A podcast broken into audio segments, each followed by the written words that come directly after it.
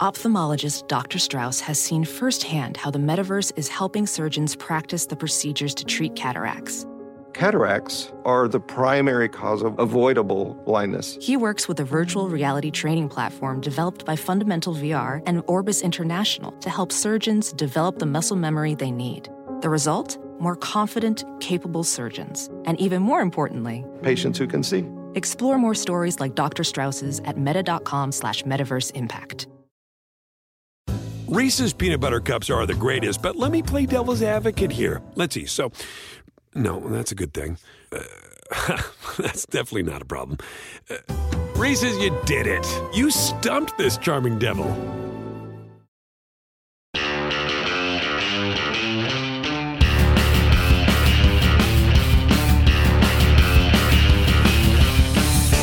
Hi, welcome to the NASCAR NBC podcast. I'm your host, Nate Ryan, back at the Charlotte NBC Sports Studios, where we used to do NASCAR American Motor Mouths and where I still do the podcast, but I don't normally do it in person, except hmm. when new Charlotte resident Parker Kligerman is in town. The last time I did this was right after the 2022 season. Parker stopped by. We talked about Phoenix. We talked about his upcoming Xfinity season here in 2023, and now he has returned and is in person because you live. What did you say? Like a half mile from Ha- here? 0.6 miles, but according to the maps, uh, right over here in the south end. Live is, is a stretch. It's a crash pad. You're like a flight attendant. I, I'm literally like a consultant. That's what I like to say because I'm like, I was like, there's nothing in there but a bed and a carpet right now. That's perfect. That's that's all you need, all you really, need. when you're living the NASCAR lifestyle, which you clearly are this year. Uh, you're running full time in the Xfinity Series, which is why you are now living in the south end of Charlotte. And we talked about that last year in the podcast. We're going to get to all that. I want to talk about how your season's going uh, with the Big Machine team. But before we get to all that, this is the NASCAR NBC podcast, so we normally do talk the previous Cup race. We are taping this on Tuesday, so the window is somewhat closed on uh, talking Phoenix, but I just wanted to put a bow on it because that's what we do here. Uh, I would encourage everybody to go to the Motorsports on NBC YouTube channel and check out Parker talking with Jeff Burton and Marty Snider about the Phoenix race in our Motor Mouths videos this week. But William Byron wins this race, back to back wins for him, and you talked about this on those videos, but you've been impressed by his composure, his confidence. We all know that this guy has elite talent. He's a championship level contender, but as you said, he's kind of been developing in front of our eyes now for I mean, it's hard to believe. This is season 6 My for him.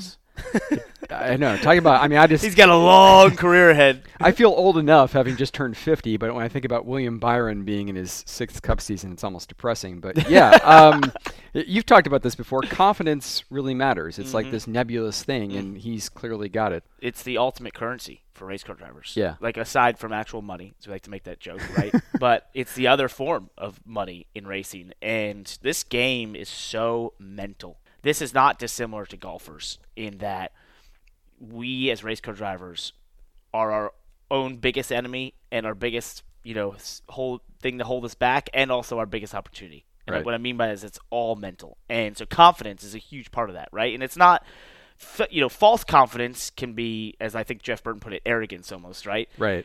But true confidence, when you have a belief in your processes, your systems, your preparation, all those things, and then you can go and use that to execute on the given moment in front of you, whether it's in a restart or just throughout a whole race, whatever, right? That's where true confidence comes from. And William Byron, to me, you're seeing that level of confidence right now. And what I mean by that is that, you know, if you look at the past couple seasons, he has obviously won races. He has been in position to be a championship contender at times, but there's been peaks and valleys, lulls and, you know, high points. And I think some of that, you you know, just talking to him and just talking to people around him, some of those lulls were, you know, there was kind of like a, what am I doing wrong? You know, what's how do I fix this? Like not knowing. And what I saw just in these first two races, now, you know, last week at Vegas, you know, they obviously had some of the fastest cars, Hendrick Motorsports, the Chevys are fast. But then at Phoenix, what was really impressive to me is that he obviously had the fa- one of the fastest cars to start, Kevin Larson. He falls behind. They go through this lull period, almost like a microcosm of a season from William Byron in the past. Yeah. Goes through this lull period, and then was given the opportunity to strike, and you know made it happen. And doesn't get you know doesn't lose composure, doesn't get let emotions seep in, that sort of thing. And he, Rudy Fugle, have worked so hard on him. You know, at times when you listen to them talk about what they've focused on for the last two years, three years, it's been him. And Yeah. like think about him going racing short track stuff like he's been doing. That's been an incredible investment by him in time, effort, money to just go race cars because we as drivers do not race cars. Like we don't drive cars right now. Like in the this whole sport from Formula 1 to I guess sports cars are a little different. They do a lot of testing, but in, from the top levels, Formula 1 in NASCAR, we've done this whole, you know, this idea of cost cutting and getting away from driving the cars because it's too expensive. So we do everything in simulators, right? And so it's up to the drivers now to go and drive race cars. And I just think it's very cool what he's done and going winning all the late model races and just racing and, and investing in himself because at the end of the day, this is such a mental game. So that's what impressed me. his ability to manage emotions, Parker. Like when I think of William Byron, I never think of a guy who's all that emotional. I mean, you think of like Yeah. just even keel, like very laid back kid. But when you're behind the wheel and your heart's beating 200 beats a minute, I guess it doesn't matter who you are. You you got to like learn to manage all that. Yeah, I think you, even you know Denny Hamlin, who has the the rest, the heart rate during racing Right. of like a dead person. Um, I, I mean, I, I don't know. I still I talked to someone on his team the other day. I was like, I still don't believe that. I don't know. I gotta find talk to Denny about. He's that. messing with his whoop data. Or Yeah, whatever. I don't know. I don't know. Everyone else, like Joey Logano's on the broadcast, be like, "Yeah, I'm 180." Like I look at mine, like I average like 100. If I'm wearing a cool suit, around 135. If I'm not wearing a cool suit, it's around 145, 148. Uh, peaks at like 170 to 180, depending on the day. And so like that's just sort of a note. So when I see Denny's heart rate, I'm like, that's ridiculous. But anyway, um, I don't know. Maybe it, it might be true because he's an incredible athlete. But the thing with William, yeah, I know, I know he's not a very emotional person, but I've I've listened to his radio at times. Yeah, he and, does get You know, there's little- there's there's been over the last couple seasons I've had that, you know, just like you, been that fly in the wall sort of situation over the last couple years of being able to listen to his radio and cover him and Rudy and you know, there's there's moments and that's normal. Like you're a competitor, you're fiery, you're gonna want the best and do those things and when it's going wrong it's it can um, overcome you in some respects, right? The emotions can overcome you. So I think that's that's all part of the building process is trying to find those moments and not let them seep in. And that's what I think he did at Phoenix. That's what was impressive. And he did it by managing those final two restarts, which obviously were a big part of the equation. I mean, restarts are always important at the end Oh, of a gosh, cup yeah. race, but especially in this instance where everybody's talking about it's so difficult to pass on this particular day and overtime, green, white, checkered, it always just comes down to lane management and everything like that. It does, you know, there's an element of luck in there. The, Yeah. the choose rule has changed that a little bit. We have a little bit more of control of your destiny. But then I also think we've added so much. This is going to sound odd. We've added so much ability to decide that it then goes back to being a little bit of a luck thing because it's like everyone's going in a different direction. You can't control what they do. Like you go to Yeah. the high side because all the stuff tells you, and then three people decide they want to go to the bottom. Like, and Yeah. it changes the whole structure of the of the lanes. And you're like, well, everything told me to do that, and now the decision of other humans, which I can't control, has just totally changed the, the situation I'm in in this restart. But yeah, he had excellent restarts. That's a huge part of the game. Restarts are a really interesting part of modern day motorsports in that you know you don't have many series that experience obviously the amount of restarts that we do. The restarts are huge opportunities and massive opportunities also for failure, and it can all happen in a split second. You know, just to see two sides of the coin there. William Byron nails it, right? Beats Kyle Larson side by side. Pretty epic situation there in restarting. Harvick does not get the good restart. Doesn't clear get to the bottom. Lets the 45 do his inside on that second to last restart. That puts him in the middle on the t- part of the track that has all the rubber on it. He's not able to use his new tires down where Reddick does on the apron where there's no rubber, and so you just have a huge grip advantage. He gets boxed in. So then the- he's in a terrible position for the last restart, and that's how you know he doesn't lo- win that race. Reddick gets an opportunity to almost win it. That's the two sides of restarting in modern day NASCAR, and your whole, all the effort, the weeks of preparation for that race, the, the going through the whole race, leading by a couple seconds for Kevin Harvick, comes down to literally going through the gears and not and not clearing the 45 there by a couple inches to be able to go to the inside. Uh, highly unusual for him. I mean, Harvick's a really good. I mean, that happens what one out of every ten times. Harvick's gonna have a bad restart. I like that? don't, you know, I don't know the numbers on that, but I, I just think they're just hard, right? They're just really, it's tons of fine details and things that have to play out your way to make Yeah. it work or not work. No matter how much homework you do, and ever, it comes down to like having to actually execute. It's it's a golfer having to swing the club, at, you know, on the tee box. Like it's just you got to do it. There's a million ways for it to go wrong. When I see a restart go wrong, like Reddick said, you know, his restart wasn't the best on the last one. He should have been right behind the 24, and I'm like, like if I if I was on that team, you know, not in the driver capacity, I'd be like, okay, but we were in position. Yeah, Like you know, like yeah. There's that's only so much you can control. the, the guy launches a little lurch, you have a Yeah. moment, a hiccup in the motor, whatever. It's like that. You you can't control that stuff. You just have to put yourself in position and hope it goes right. And there were some drivers, a lot of drivers actually, were saying that uh, the cars were harder to drive, but it wasn't necessarily easier to pass. William Byron was, was somebody who said that. So all the talk coming into this race, Parker, was about the debut of this new low downforce package. Uh, we heard Jeff Burton say it, maybe the lowest amount of downforce that Cup drivers have had in 30 years. Wow. I was talking with our friend Jeff Gluck after the race that uh, we were kind of joking about. Like, it almost felt like there was almost too much focus put on this. like, I almost wanted to send out a tweet being John Malkovich style, like low downforce, low downforce, low downforce, low downforce. Because it was like all everybody was talking about before the race.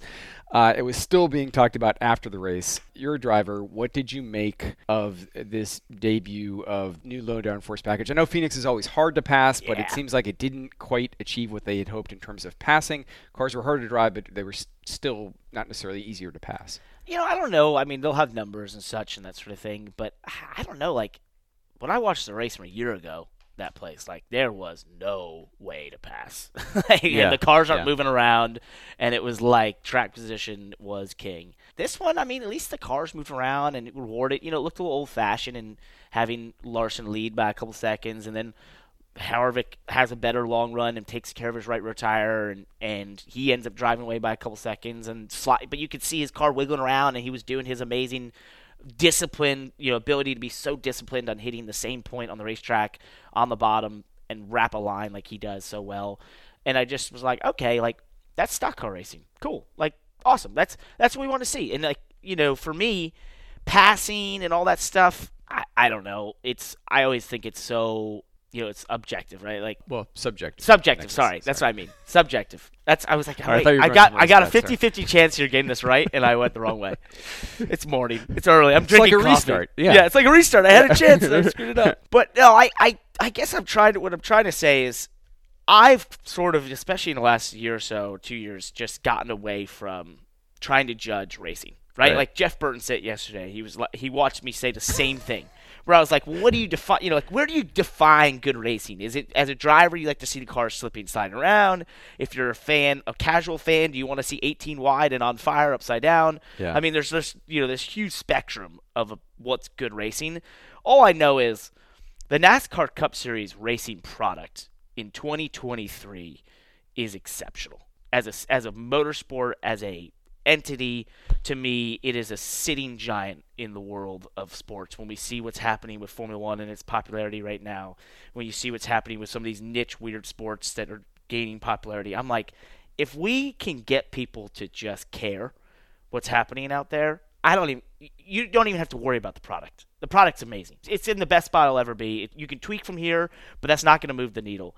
We now have to get people to care and because the more eyes and the more people you get to care and think this thing is cool, you know, it's in an incredible spot with how close the field is, the amount of parity continue. I know it's a little bit less parity right now, the Chevy's winning, but I'm telling you, it's it's unbelievable. I want to touch on the parity because that was uh, one more thing that we discussed last time we were here in November. You made this really good point about because we were coming off this season of what? How many different winners last year? it nine- 20? Do we have 20 or 19? It was, what did, we end up at? 19? I can't should know remember. this number. I feel like it was 20. I think it was. was did it get to be low 20s? Because the the playoff started with three new Let's look it up. winners.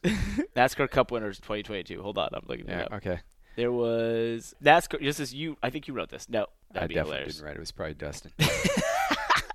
19 different winners. 19 different. Ties the record Okay. for the most different winners in a single season. tying the record. Okay, so we, we talked about this, and you said something to the effect of that I don't know if it's necessarily the trend will continue because you know we always see it. You know, the empire strikes back. The big teams mm-hmm. will figure things out, and it seems like the 2023 season has started very much in that vein with Hendrick Motorsports. Everybody would agree the best team in NASCAR. Yep. Won the past two races. They have been on it despite the fact that NASCAR now has taken some parts. Which, by the way, we're taping this before we know We'll what comes out of that. I mean, God knows it didn't seem to certainly affect them in, at Phoenix, but has it unfolded kind of the way you were expecting there, where you thought this would be sort of like revenge of the powerhouse teams, and Hendrick is killing it so far? Yeah, I mean a little bit. I felt like there would be some equilibrium, you know, that comes back in that sense. Yeah. You don't have the the craziness of last year where everyone's just trying to figure out how this car works and what that and you know, random teams are gonna hit it.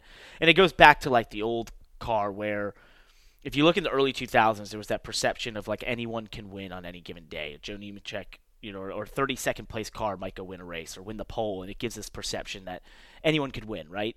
And if you look back then, the reason being was that if the best team in the sport nailed everything they knew how to do on the car, they were probably at like say 90% of the car's potential, right? As technology came into the mid 2000s and into where we are now, in the old car, teams like Hendrick Motorsports could get 100% of that car's potential at any given time, whereas the smaller teams could still only get to the top 90. So you don't get where they, you know, there's this huge buffer zone of being able to get the potential out of the race car. If that makes sense. Yeah, makes It's sense, It's yeah. a little bit scientific, but um, I think with this car, you know, last year was an example of a lot of teams were working in, you know, the best they could do is 90 percentile, right? Oh my, like this is all we know how to do this thing. That's going to change, and naturally that gap is going to close. But the other part to that that's interesting to me that we haven't really experienced is there should be like a natural ceiling, right? Yeah. Where, sure, Hendrick Motorsports, Motorsports knows it now, but does that mean in eight, six months that everyone else figures out the same stuff, or Chevy has this figured out, and then a couple months the other manufacturers figure it out that so the equilibrium comes back like the, you know co- and so they all maybe eventually rise to 100% of the potential but then everyone's at 100% of the potential and we're back where we were probably a year ago so i think yes but i also would pay attention to the manufacturer side i think the manufacturers have a have an increasing well, i know they have an increasing importance in way that NASCAR is going in terms of design and in terms of how the, the structure behind the scenes is all working. And, you know, this has been a trend over the last couple of years. And you see it on the driver development programs and all that's happening. They have an incredible amount of influence. So, you know, seeing Chevy win four races, do we go three months and suddenly Ford wins four races? Then Toyota's win four? You know, like that's, I could see that being a trend. Well, that is the 2023 Cup season to date through four races. I feel like we've covered that fairly well. And Mm-hmm. enough about NASCAR's Premier Series. Let's talk about Parker Kligerman Uh oh. and the 2023 Xfinity Series. So, first four races 23rd at Daytona, 10th at Fontana, 11th at Las Vegas, 15th at Phoenix in a backup car, 12th in points, eventful. Certainly, uh, some moments, flashes of brilliance. Your team certainly has shown the ability to run up front. Unfortunately, Yep. some things, some drivers have affected those outcomes. Uh, Myself personally. uh, yeah, at those. Daytona, I know Yep. that you took a lot of the, the heat and the blame there, but yeah, give us uh, the rundown how it's gone so far. Well, Daytona, I hit everything but the pace car, so that was good. Uh, that Namely, well. Jeffrey Earnhardt. Namely, Jeffrey Earnhardt cleared myself. That was awesome. That that, that didn't get any publicity at all. Uh, hey, I, I said to someone, I was like, well, they know we're here. That's cool. yeah, that's good. Um, First race, hey, I'm back. back with a splash. Let's go. Uh, team had an incredible fast car. We qualified in the front row there, which was awesome and really cool for big machine racing and just you know the this shows the competence of our race team and the speed that we can bring to the racetrack. And then yeah, we went to California, no practice, no qualifying.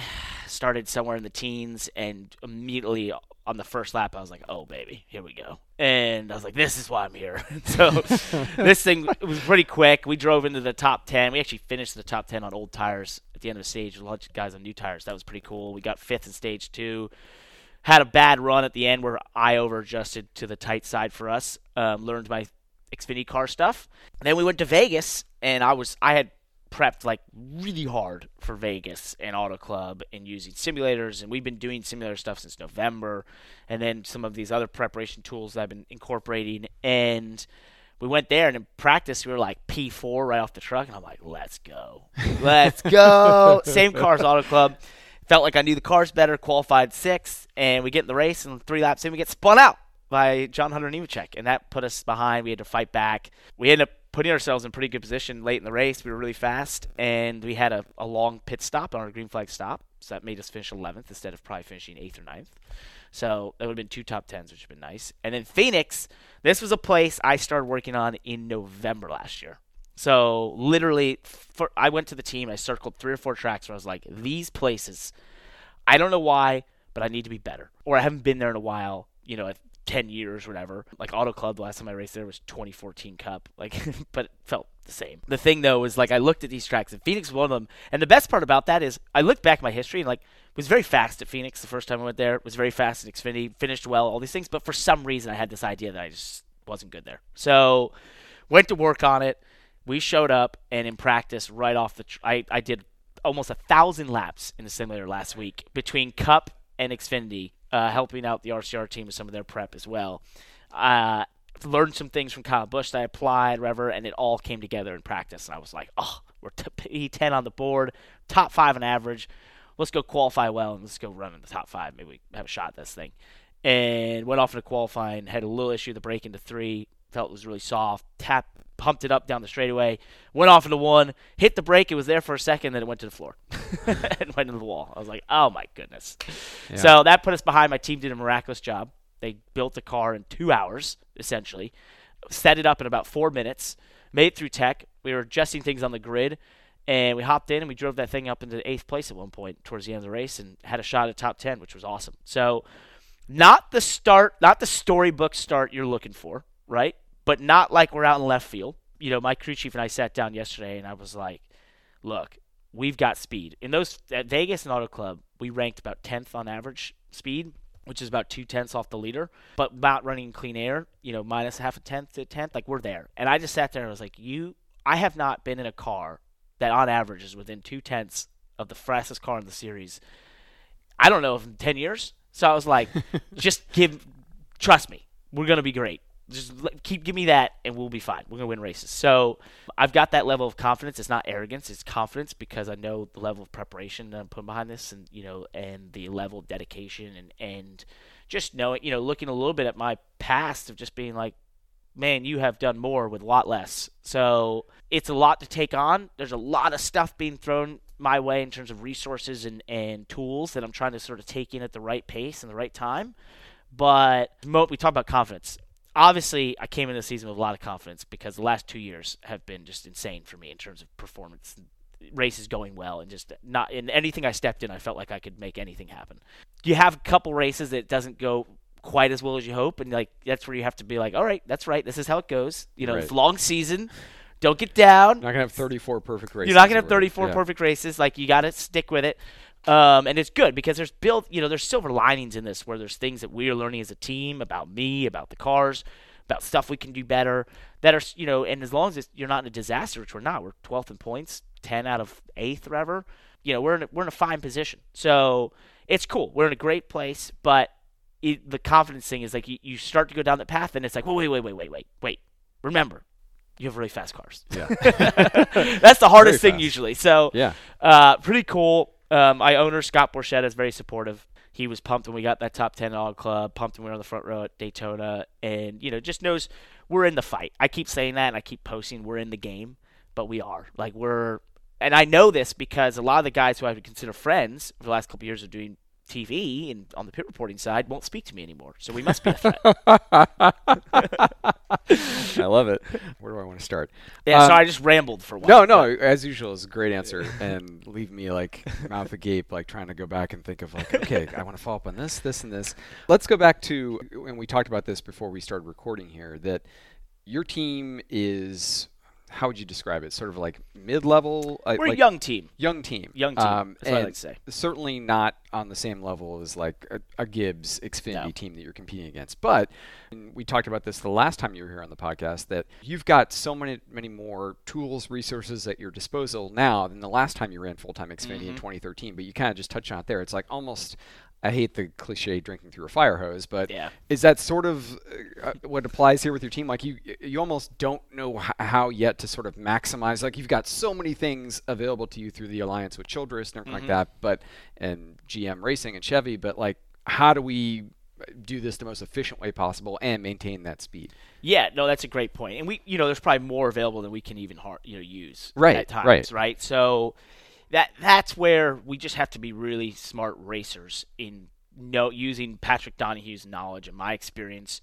to sort of decide what is and isn't important because that's what our job is right now. When you have a younger team, and I say younger just because it's their third year, right? And even I don't care if you you know waltz on into Joe Gibbs Racing or Rich Childress and you buy everything, whatever. Like there's still a process of your people and your team and how it functions and how those people use the tools at hand and all those things and that's what we're building so you know it's it's in a really cool spot i, I would say before the season i expect us to be about the start the year about the 10th best team and exactly where we were right and that's a little bit of just looking at the landscape of where things are at. Um, I think that's us beating two or three teams. We probably, if you looked at the numbers and everything, you would say no, they should be faster than us, but they're not. So we're doing our job. The the resources and the tools thing is really fascinating because it's so different than what it was 10 years ago and there's so much more available. And it's it is absolutely a 7 day a week job right now in terms of if you're a guy in my position who isn't maybe a part of one of those programs or whatever that, that does a lot of the work for the drivers it means I've got to work doubly as hard to make sure that I'm using my processes and preparation are correct and that I'm using the tools effectively and I'm laying them in at the right speed, right? And not overwhelming myself. So that is uh, that's been a not a challenge. It's been an, a cool thing to do, right? And it's been fun. And I I get to I like was in a, a competition competition meeting yesterday, and I was just like, huh. This is awesome. I was like, "This is so cool." This is the way it's supposed there's, to go. I was like, "There's a lot of egos in this room, but this Yeah. is really cool." So, uh, I it just it's just yeah, I just I don't know. I've gotten to be on the outside, right? Which is I some would look as a detriment, but I'm like that's it's an opportunity because I've gotten to see what all this is like from the outside and sort of be you know shoved out per se, but then to get brought back in and see it again and be immersed in it, it's been a really cool experience in that sense. Who else is in those competition meetings on Monday? The RCR group, Okay. uh, and then Kaulig as well. So yeah, we um, it's just cool. It's uh, it's Dr- drivers and Yeah. Okay. yeah. So Kyle yeah. Busch, he wasn't there. he wasn't there. Okay. No, right. but Austin Hill, Sheldon Creed, uh, we work really closely with them Gotcha. for sure. Okay. Um, and you know they're they're a great group, and obviously Austin Hill's on a heater right now. He's done a, a great job in this Xfinity series adapting to it. You know, I felt like uh, I said, and I'll say this straight to his face, like when we raced trucks, you know, I knew he was he was good, but I don't know if I was like that's the guy that we're gonna all have to beat every week. And in this series right now, he's on it, and it's pretty cool to see, and it's cool to be in a room listening to him and like, oh, okay, yeah, I didn't think, you know, that's that's interesting, cool. So I like that. I like, all right, I know, you know, that's that's where we have to go, and we get to be fly the wall of that room, and it's very cool. Now, is there a level, Parker, like where you almost have to throttle back on yourself a little bit? Like when you're talking about like the Monday through Thursday after Vegas, you're running a thousand laps on the simulator, Xfinity and Cup to try to get ready for Phoenix to try to find like those. You mean like go have a life or something? Well, I, I I guess that's sort of what I'm asking. Is like d- no, I mean like at this point in your life, it's just like uh, I'm just going to do a thousand laps every week if that's what it takes on a simulator. man, I made a pact to myself when we decided to do this, where I was like, I don't want to have. If I turn around in ten months, and this, you know, no matter what happens, I want to turn around in November and go. There was literally not a single thing that I could have done different or better or would have. Right? That's been my pact to myself from day one. Getting a place down here, being fully immersed. You know, my girlfriend's going to stay up in Connecticut. She's we haven't seen each other in a month and a half. That's my dedication level to this because I just want to win so bad, and I want to prove, you know, that I deserve to be here, that I have what it takes to be here, and I know I do. But it's just going out there and executing on that, and I I think the opportunity to me isn't just to prove like one win. I'm like I want to go put us in a position where people, when we turn around in November, we're in position to be a championship four team. That's my goal, and I think it's attainable. And it's you know I think if I do that and win multiple races, the rest will figure itself out. But no, I have never in my life, which is probably why I had a little lull in my time of driving, immersed myself and put applied myself to the level I am right now. So it's oh, and there's like a scariness there, right? There's Right. like because like I don't know if I've ever done that in anything. No offense, sorry NBC. Uh, I don't, you know, like I don't know if I've ever done that in anything and had such a singular focus on one thing and one goal. But and that's a scary place to be when you're someone who's like me with, you know, think of all the things I multitat and all this stuff, but I never felt like I was doing anything to the best level I possibly could. Yeah. Right now, it's like this is the only thing that exists in the world, and it's all I care about. So if it takes a thousand laps in a simulator each week, or you know, to be um, stuck in there for 20 hours of the week and be seven days a week of tape and film and sheets and you know averages and, and so on and so forth, then that's if it, if that's what it takes, then I'm ready to do it right now, and I just because I want to win. and everybody around you just sort of understands that like you know shani your girlfriend who Yep. you said you haven't seen her in a month and a half like she just understands like that's the way 2023 is going to be and she's going to be she and everybody else in your inner circle like the way they're going to support you is to keep your chin up after you have tough weekends but 100%. they're not going to tell you, hey, m- maybe take some more time for yourself. No, No, Like, no, I'm full all in this year. They're all, you know, and that's a great point. You know, that's one thing I think when I look back, like I didn't lean on support systems and that sort of stuff. And you, it's really important. You hear drivers talk about all the time, but yeah, even just one tough weekend can spiral you out of like, man, what's going on? Like, blah blah. blah. And you need those people have outside perspective to be like, hey, actually, this is where you're really at. Like, this isn't so bad. And you know, I, I think that's just really important, and she's been huge with that. And uh, you know, I think yes, to that point, my family, everyone knows, just don't even you know this is it. This is everything. Like there's nothing else right now. And it's it's all that matters. And it's it's going to consume me for the next eight months whatever's left in this season. And i love that. Like i'm down for it. And to, like you know go have a life. Like i don't care. I don't want one. Like, Yeah, i right. just want to do is this. life. Yeah. this is life. So my, my other thing to myself was like okay so you turn around a year and it's either worked or it didn't. Like what did you lose? Nothing like if anything there's only upside so just go after it So Phoenix is probably a top five car going. yeah, the primary. We were tenth in speed charts, fifth on average. Okay. We'd worked really hard on that one. That that's one that hurts a lot because I I wanted you know I put a lot of focus in being better there. It's a very important racetrack because the championship is there, and to go and have the issues we did in qualifying and lose the primary was was was a beatdown. But it was cool to see my team rally the way they did. I think we learned something. There were some silver linings there that will make us actually better prepared in the future. And I think, you know, that's what you got to take from moments like that. And then our fight back in the race with the backup car that got set up in four minutes. Part of my thing to my crew chief, Patrick Donahue, is I said, all right, that's the worst we can be. like, let's think about it for a second. Yeah. We can't be worse than what we were there because we set that car up in four minutes. It is not nearly as good as our primary car. We were running eighth with like 20 to go. I was like, so let's just start there. If that's the worst we can be, The worst we can be is 20 spots ahead of last in the field or Yeah. whatever. That's pretty good. Yeah. we're in a fine spot. So you know that's that's the opportunity as well. And you know it's it's about finding those silver linings for this right now. But long season ahead, lots of great tracks for us. Atlanta this weekend, I feel like we could go win. COTA, you know I think we can go win that. I'm doing trucks and and Xfinity on the same weekend. They're the same day, so that will be another crazy psychotic.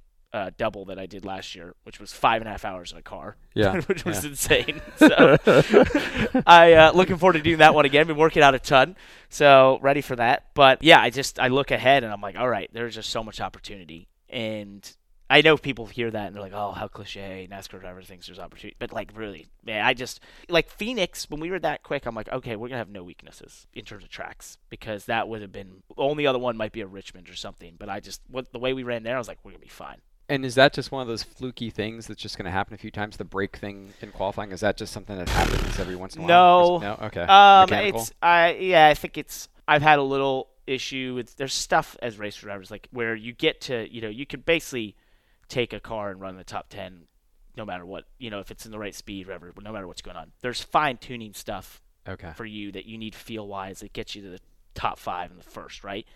There were some things I was looking for and I think a little unsure about the the set bar brakes and so you know I look back at that there's some telltale signs in practice that I should have been more vocal about with the brake issue especially down into turn 3 on the outlap that probably could have decided to maybe abort that's hard to say right but if you know if being fair I think that's something to say like hey I think there's an issue here Yeah. uh, especially of all my years of experience to kind of have spoken up there. But was tr- you know I've been very open minded. You know, one thing I think with uh, drivers that you see in the sport is they sometimes guys are not successful because they pigeonhole themselves into sort of a box of this is how I like things to feel, this is what I want to do, blah blah.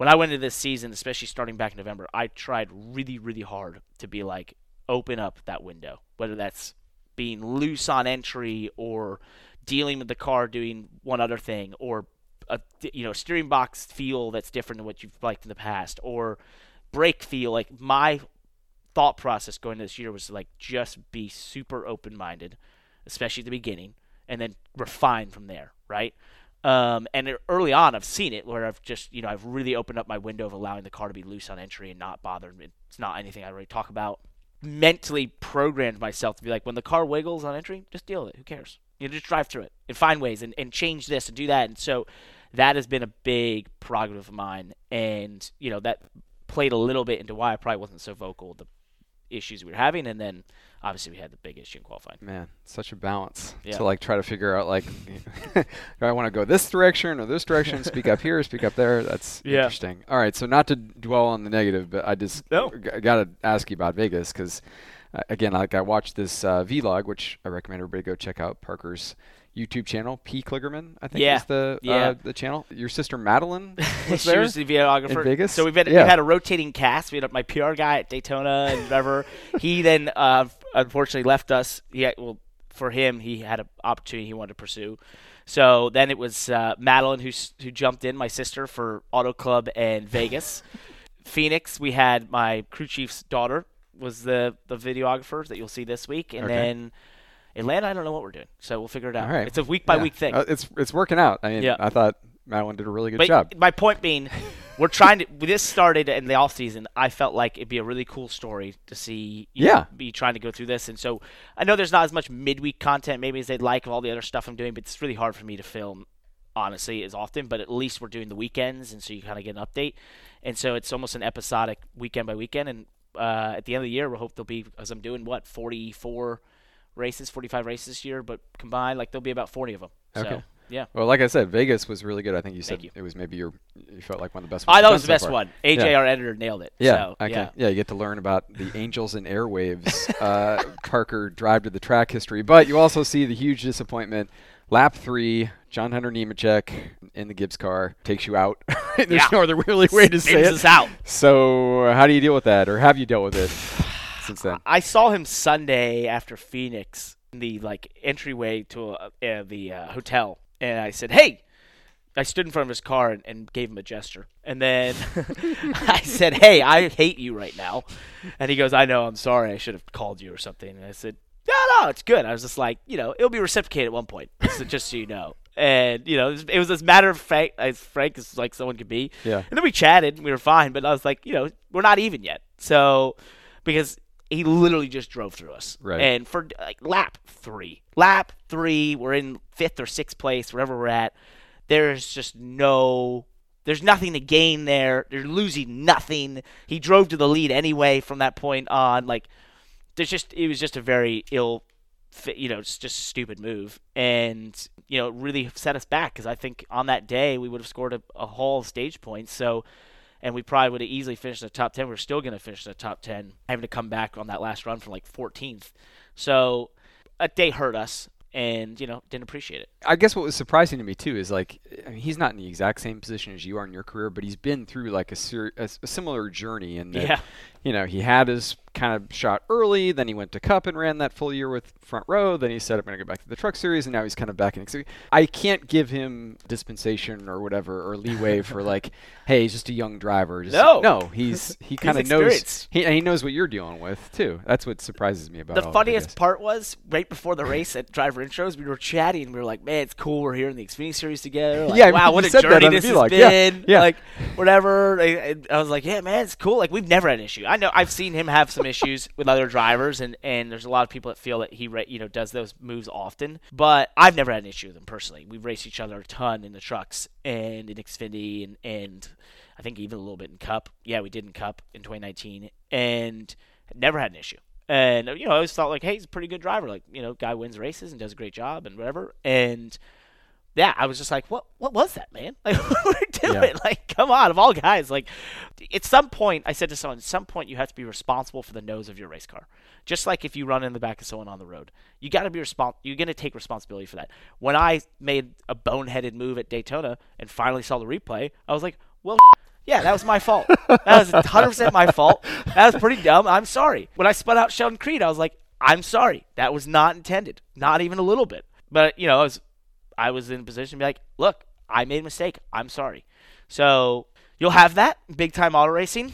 But we've we've had an initiation by uh, by the flame this first four races, but hopefully we can clean it up here going forward. You're still 12th in points. You're still making the most out of what you've had. I want to change the young driver narrative to something a little bit more positive because what I've noticed so far this year, Parker, and again, maybe uh, I'm overanalyzing like all sports writers, journalists do, but um, there's you, who I think is a great story. Josh Berry obviously uh, has made the championship round in Xfinity as a winner in Xfinity, but now getting the opportunity in the nine car. Your buddy Ryan Truex finishes second at Phoenix.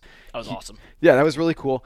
And he's one of those guys who I you know I put him in kind of your class, your your category of you know if only these guys got the shot for like a full Yep. season, you know maybe maybe they would they would be in the Cup Series. Does it seem is it my imagination or is the narrative changing maybe a little where it seems like younger drivers like you know yourself, uh, Josh Berry, Ryan Truex, are you guys getting more opportunities? Or it- Is it, it, it feels like it's changing? so. Yeah, I, mean, I I don't know if you know what seven years ago if a Josh Berry gets the chance he's getting right now with, with Dale's team and and to be in the nine car and he did a great job this past week at Phoenix.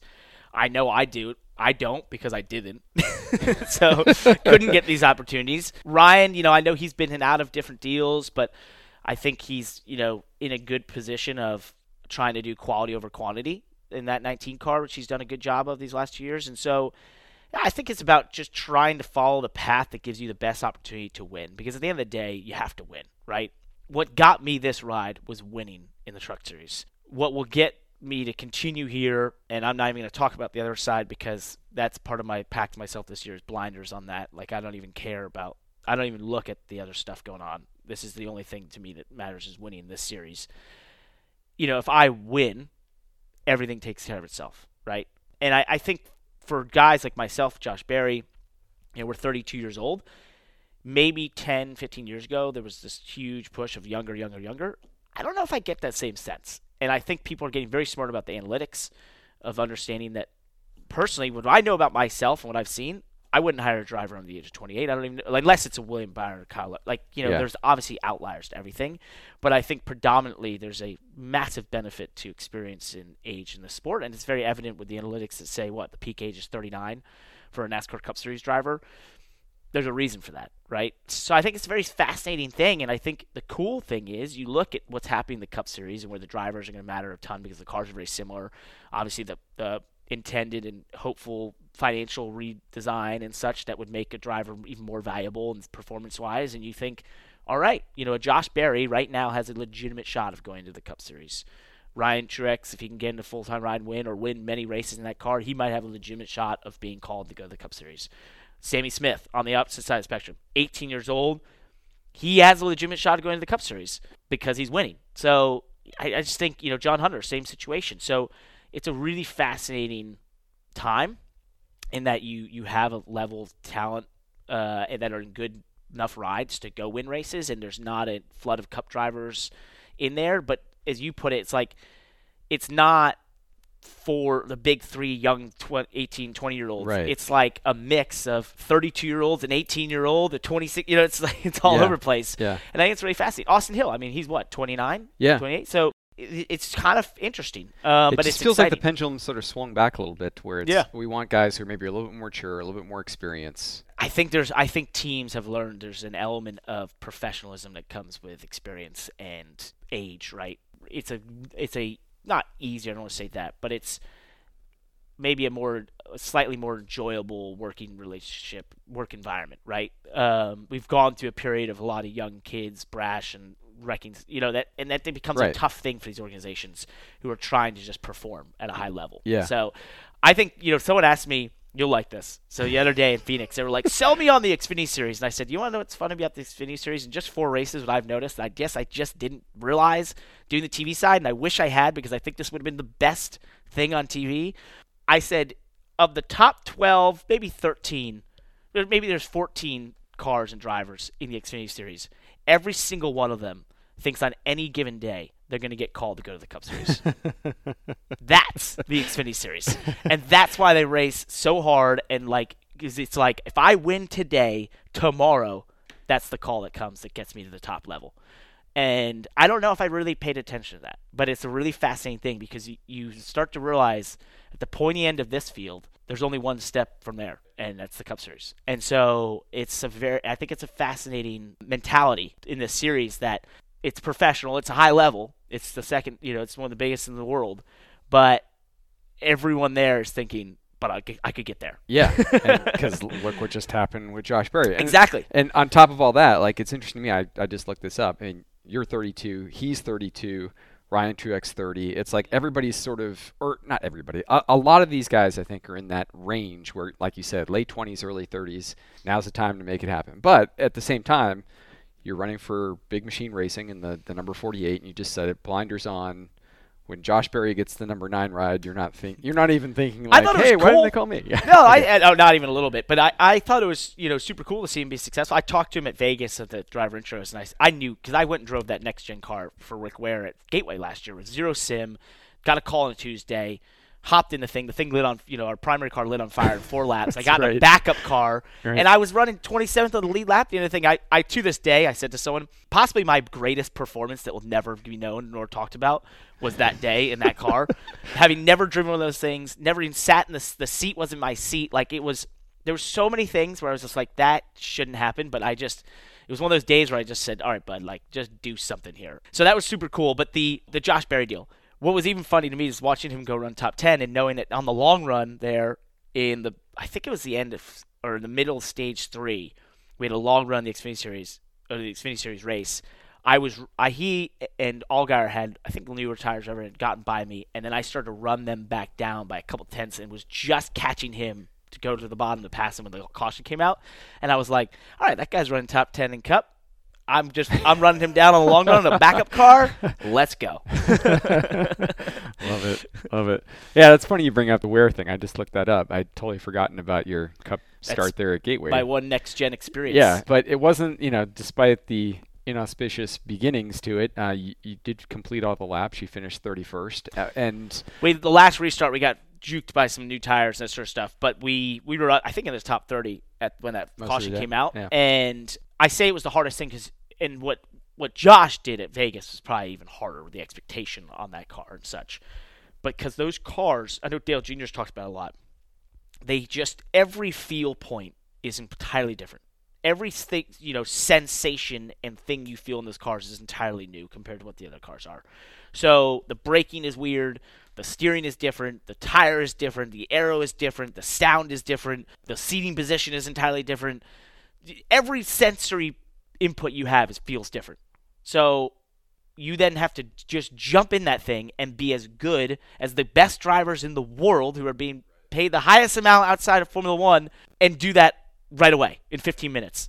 Like that is an incredibly hard task that Josh Berry undertook at Vegas. I think you know did a commendable job, but then you know with a little preparation, excelled at Phoenix, and you know that's well. That, cool that's sort of what I would touch on because he said it. Josh Berry said it after Phoenix that he felt like he was a bit unfairly judged at oh, Vegas. But to your point, you're going to give, and I guess he had like a throttle problem during the race that like affected him too. Course, yeah, like but, doesn't even matter. I don't even care. Yeah, yeah, but but like like you said, like he's going to get judged. Like you're going to get judged in that Rick Ware car Gateway, even though it exploded in the opening laps or whatever. You're still going to get judged. Well, okay, fine, but like let's see what you do in the race against the best drivers. Yeah, best drivers a backup car that literally got built there. I, yeah. that must be a trend for me. Um, it literally they it was a shell of a car on Saturday, and on that day. I'll never. That was the funny story where Corey LaJoie walked up to me as my car is sitting there smoldering beside the garage, and he said, "Welcome back to the show."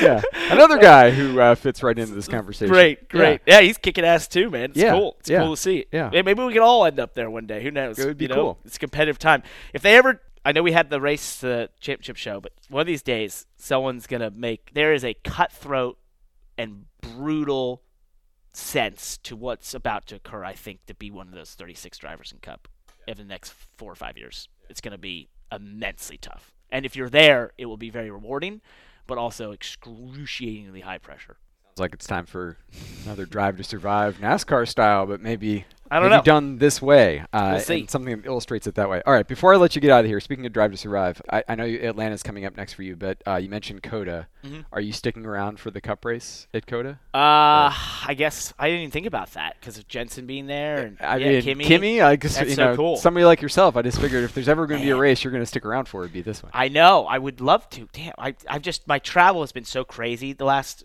You know, I've I've been living out of my my carry on bag for six weeks. Yeah. So I've I have a washer dryer, but it's been very tough. I was thinking of trying to go, and Mondays Mondays are highly important. It's my busiest day of the week. We do meetings and simulator, post and, and pre, and like it's a very busy day. So oh, that so is TBD, cool. I guess. Yeah, TBD. I think I'll probably come home. Yeah. And then I will be a I guess you'll see those guys there that, that that weekend, I- regardless. Yeah, I would mean they'll be around. I Yeah. I won't have a single moment. That schedule last year when I did the truck Xfinity on the sit, you know, it's back to back practice qualifying, practice qualifying, and then it's back to back races with like I think last year I had like 15 minutes between. I ate a banana and chugged some water and then jumped in the Xfinity car, and that is a, a long day. Yeah. So I don't know. We'll we'll see. But We'll I see. I'm pumped to see. That's cool. Like Jenson coming, Kimi coming. Like right. I'm Jimmie, telling you, Jimmie's in the Jimmie's race. in the Jordan race. Taylor's in the race. I Jordan mean, like, This is wild. Conor Daly is in the race. Connor Taylor's in the race. like it's just like So cool. Like how did the stars align for like these five guys to be and two of them in making their cup debuts in a cup race it's together? It's crazy. spectacular and i'm telling you my level of confidence in that nascar is just sitting on a a powder keg of ex- of opportunity and possibility in the next couple years is just more emboldened by what we're seeing here. And uh, my sister who's LA based and all her friends or ever wanted to come to the races and all this stuff and she get you know she's very entwined with the music world and social media influencers and all these people. And that everyone was just like wow I'd love to go to a NASCAR like NASCAR looks so cool. Yeah. and I'm like just give it time. Give it time. Once we make them care we got to get people to care but once they care you know I love F1 and it's been my favorite thing for a long time but the amazing thing about what has occurred there is that people care highly about the reality show aspect of it all, right? But the actual product, the thing they everything centers around, is not the most compelling thing on the planet. It is if you know what to look for, but it's not the most compelling. I'm sitting here being like, the storylines, the pressure, what's about what's occurring in the Cup Series is 10x or 100x the level was happening over there. There's more stories, more people, more opportunity for stories, and you have a, on track a product that I believe is far superior in terms of entertainment. So The story writes itself, as we like to say in my biz. If we- it's all, all the ingredients are there. yeah. just gotta tell it. you got to tell it. So it's it's uh, it's available. But I'm excited to be at least a fringe part of it uh, right now, and hopefully I will be a uh, main story by the end of the year of the Xfinity series. But it's it's been a blast, and you know it's just super cool to have an opportunity. We're enjoying following it. So uh, you're never a fringe player in our world. Thanks for, Thank as you. always, for being a part of the NASCAR NBC podcast, Parker. It's good to see you again. Appreciate it, buddy. Thank you. We appreciate Parker Kligerman for joining us on the NASCAR and NBC podcast. Thanks to Motorsports Manager Emily Convoy for coordinating this episode. And again, thanks to Parker for giving up an hour of his very busy schedule to stop by the NASCAR NBC Sports Charlotte studio to make this happen. As always, you can find more news, columns, and analysis on NASCAR Talk and Motorsports Talk on NBCSports.com. Please visit NBCSports.com slash NASCAR or NBCSports.com slash Motors. If you have any NASCAR and NBC podcast feedback, you can send it to me on Twitter. At Nate Ryan is my handle. Thanks again for listening to the NASCAR NBC podcast.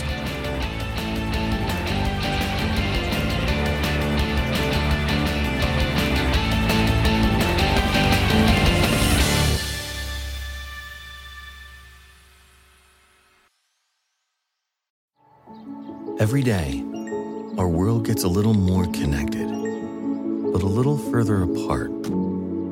But then, there are moments that remind us to be more human. Thank you for calling Amica Insurance. Hey, uh, I was just in an accident. Don't worry, we'll get you taken care of. At Amica, we understand that looking out for each other isn't new or groundbreaking. It's human. Amica, empathy is our best policy. Reese's peanut butter cups are the greatest, but let me play devil's advocate here. Let's see. So, no, that's a good thing. Uh, that's definitely not a problem. Uh, Reese's, you did it. You stumped this charming devil.